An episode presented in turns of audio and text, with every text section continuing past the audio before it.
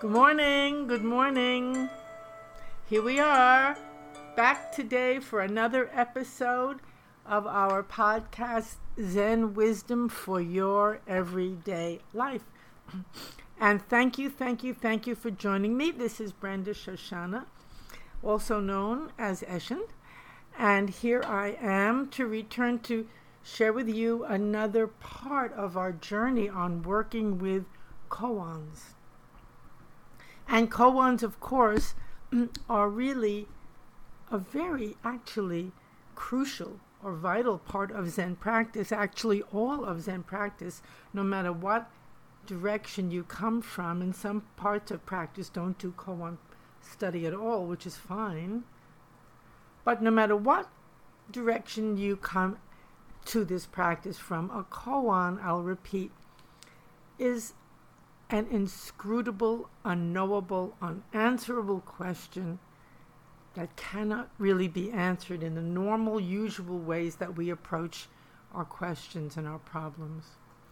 And koan practice and Zen practice is about being with those kinds of questions in our lives and actually finding a completely new way not only to engage with them, but to bring a response.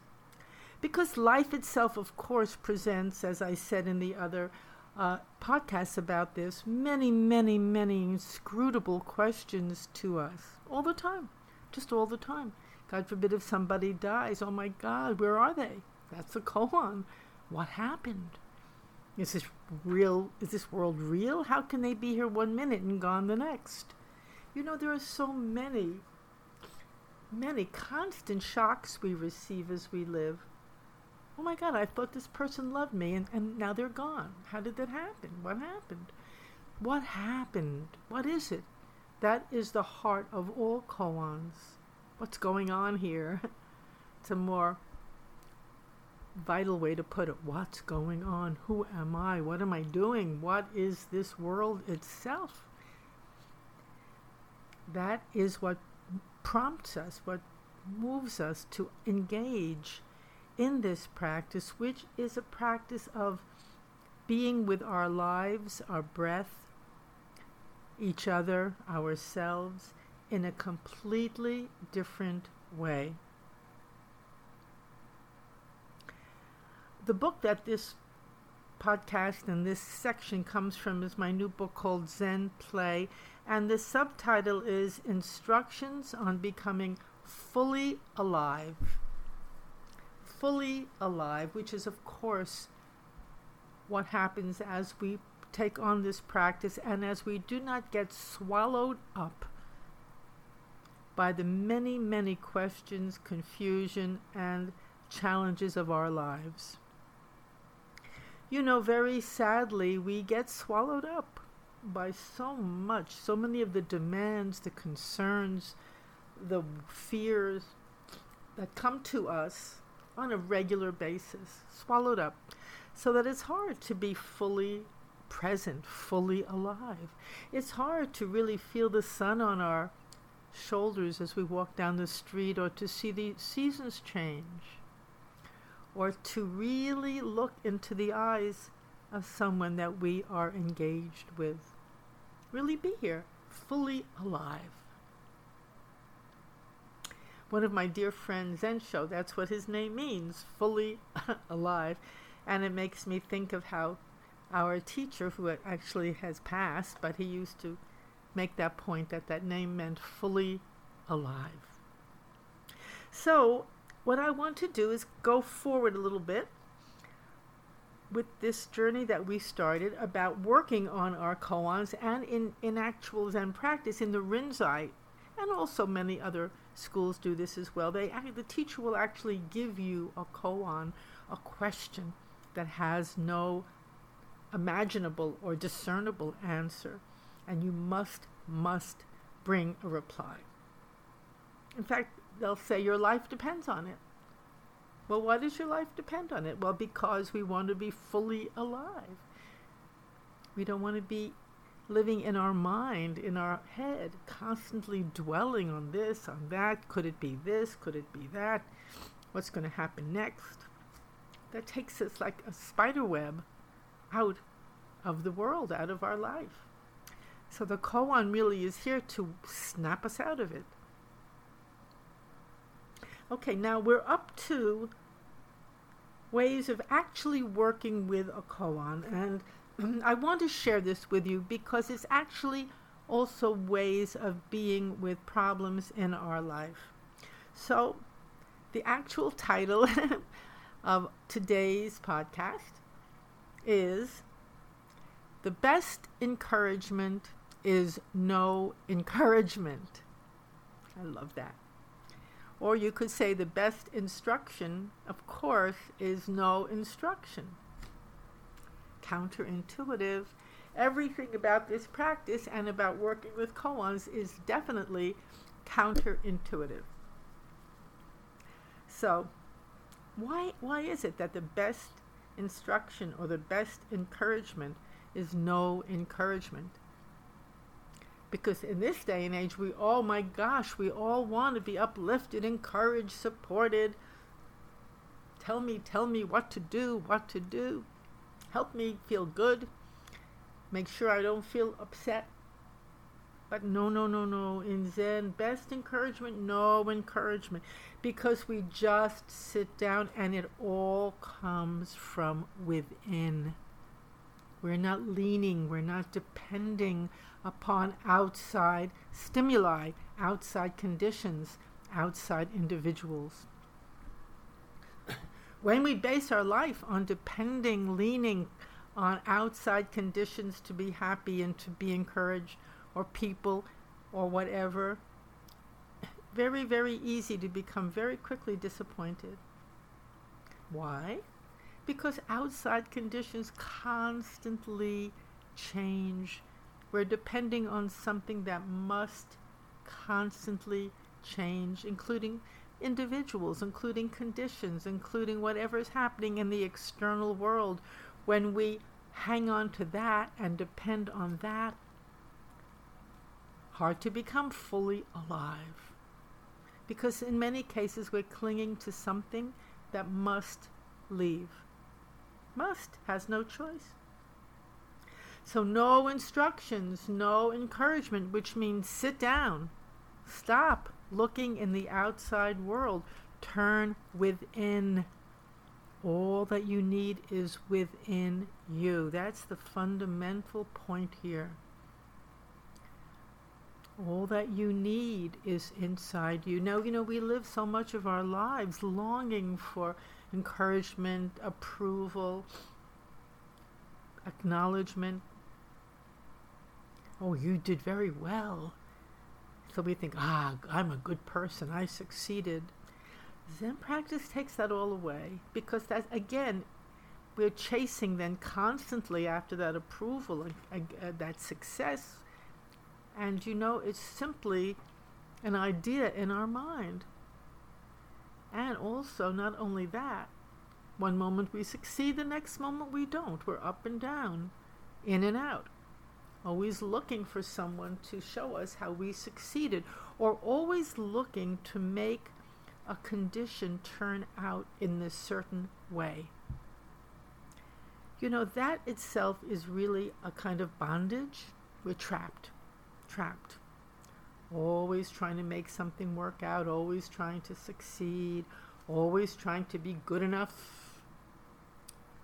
Mm, well, a koan comes to stop all that. An inscrutable, unanswerable, unknowable question that you really engage with stops all that. okay, now how do we work with these koans? I will give you some of the classic points that are offered as I said, the best instruction is no instruction. Just sit down and engage with it directly, you and you, between you and the koan. That is the very best way. And of course, these points that I will offer is really, it doesn't, it's similar to that. It's the same thing. It's just different ways. What do we do when we're sitting down and engaging with our koan, whether it's one given to us by a teacher or whether it's one that is given to us by life itself. Does he love me or not? Will I get well? Is my beloved going to die? All of these are koans. What should I do now? Should I, how can I make more money? All of these koans, how can I be secure in such an insecure world? Koans, koans, koans. Okay, and the time is moving, and I want to give you some specifics here too. So when a koan comes to you, step number one, just take it, receive it. Very important teaching. Just take it, receive it. When life comes to you, when a question comes, when something comes, just take it, receive it. Don't run away from it. Don't judge it. Don't hate it. Don't hate yourself. Be with it. Receive it. See it. Taste it. Smell it. Really be with what is being given to you in this life. This is such a powerful, wonderful, wonderful ins- instruction. Someone says, Well, I'm leaving you. I don't want to be with you anymore. Okay, just take it. Take it. Absorb it. Digest it. Don't complain. Don't fight it. Take it. Eat it up. Receive it. Next step. Don't try to make it something it isn't. It's a wonderful, wonderful, wonderful step. Don't try to make the situation understandable. It's not. You know, we begin to analyze it and label it, and we tr- because that makes us feel we can control it better. We can't. Not that way. And so we try to put it into some sort of a category and a box. We try to make it understandable, but koans are not understandable. Like a person you might meet. No human being is can be put in a box, a category, labeled, which is what we do, of course. When you do that to a person, you don't meet the person, you meet the category. So don't make it something it isn't. Don't start analyzing it, describing it, limiting it, because then immediately you're in that little box, you're in that category, and so many possibilities are completely shut off to you to really, really engage with it and really know it and know what the koan is really asking of you. Next step. I love doing this. I think this is so beautiful to do this kind of work. Next step forget what you think about it. Just forget about what you think about it and see what's here right now. Respond to that, to what's here right now, not your opinions, what you think. Forget what you think about it. In a way, we're becoming naked with it. We're forgetting what we think. We're not trying to make it into something it isn't. We're not trying to understand it intellectually. Don't. Don't do that. Stop that. Now, here's another wonderful one. Don't put any distance between you and the koan.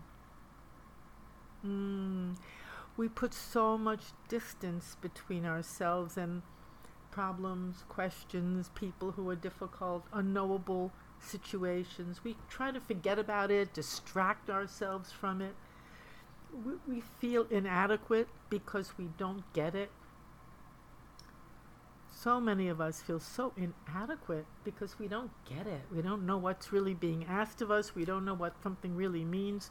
Forget about that. Don't do that. Just don't put any distance between you and the koan. Become one with it.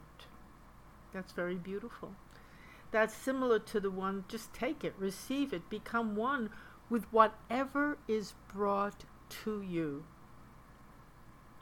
Isn't that a wonderful, wonderful instruction? Just become one with it.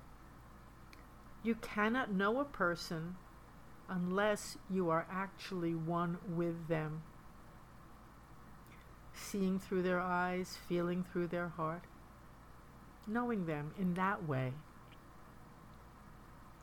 So, this koan is really guiding us to stop hating, judging, or rejecting anything. Just become one with it, experience it thoroughly. You know, when you do that, what a gift you give not only yourself, but that you give to the koan or the person as well. I'm going to make today a little bit longer because I want to really include a few more steps here. And the next one is very similar. They're all one, it's like a little nest. They grow one out of another, which says, Look through the eyes of the koan. Mm, which is the same as becoming, when you're one with it, of course you're looking through its eyes, feeling through its skin. You know, looking through the eyes of the koan or of the person or of the problem this is a brand new way of knowing something. You're knowing it from the inside out. In Zen, we say you cannot know something unless you are it. Hmm. Only the wind knows the wind. I love that, that poem, that phrase. Only the wind knows the wind. Look through the eyes of the koan Look through the eyes of your dear friend. Now, of course, we want an answer. We want to know what to do. I, I want to know what to do. What does this mean? What's my next step? What's next? this is something that we always want so much. But no, no, no. In koan practice, we say, don't, okay, patience, patience. Sit with your koan like a mother hen sitting on her eggs to keep them warm. Mm, what a beautiful image. The mother hen does not abandon her eggs, her little chicks. She just sits there and keeps them warm. Don't abandon your koan. Don't run away from it because it's so confusing. Don't just sit there like a mother hen. keeping your chicks warm on the nest. You know, the mother hen gives her chicks all the time they need. When their chicks are ready, they pop through the sh- their little shells all by themselves at the perfect moment, and they know the moment. Same with your koan. When it's ready, the koan will burst through the shell of your life, and suddenly, boom, Oh, you'll know exactly. You'll know exactly what it is. You'll know it in a different way. You'll be it and what comes now. Patience is needed. In the readiness of time, all is revealed. That's what my teacher said over and over, and how true it is.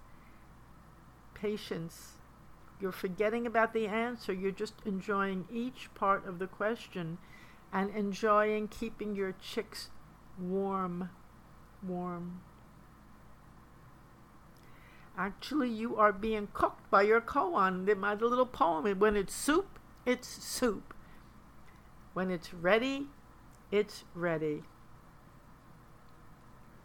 Now, we'll do a little more next week, too. We have more to do with this process of working with koans.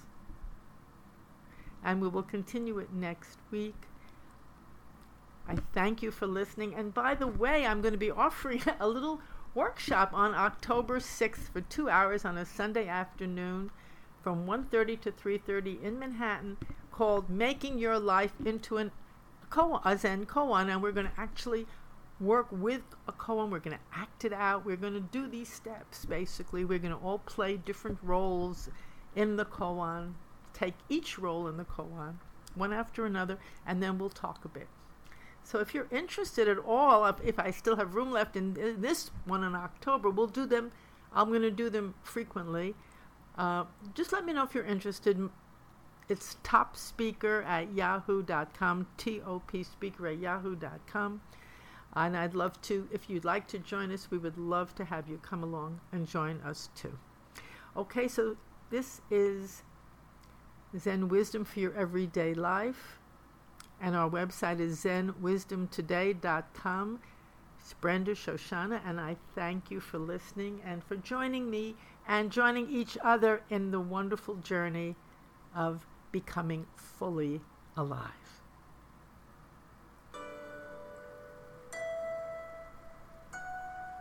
I'll see you next week. Have a beautiful, beautiful, beautiful day. Bye bye.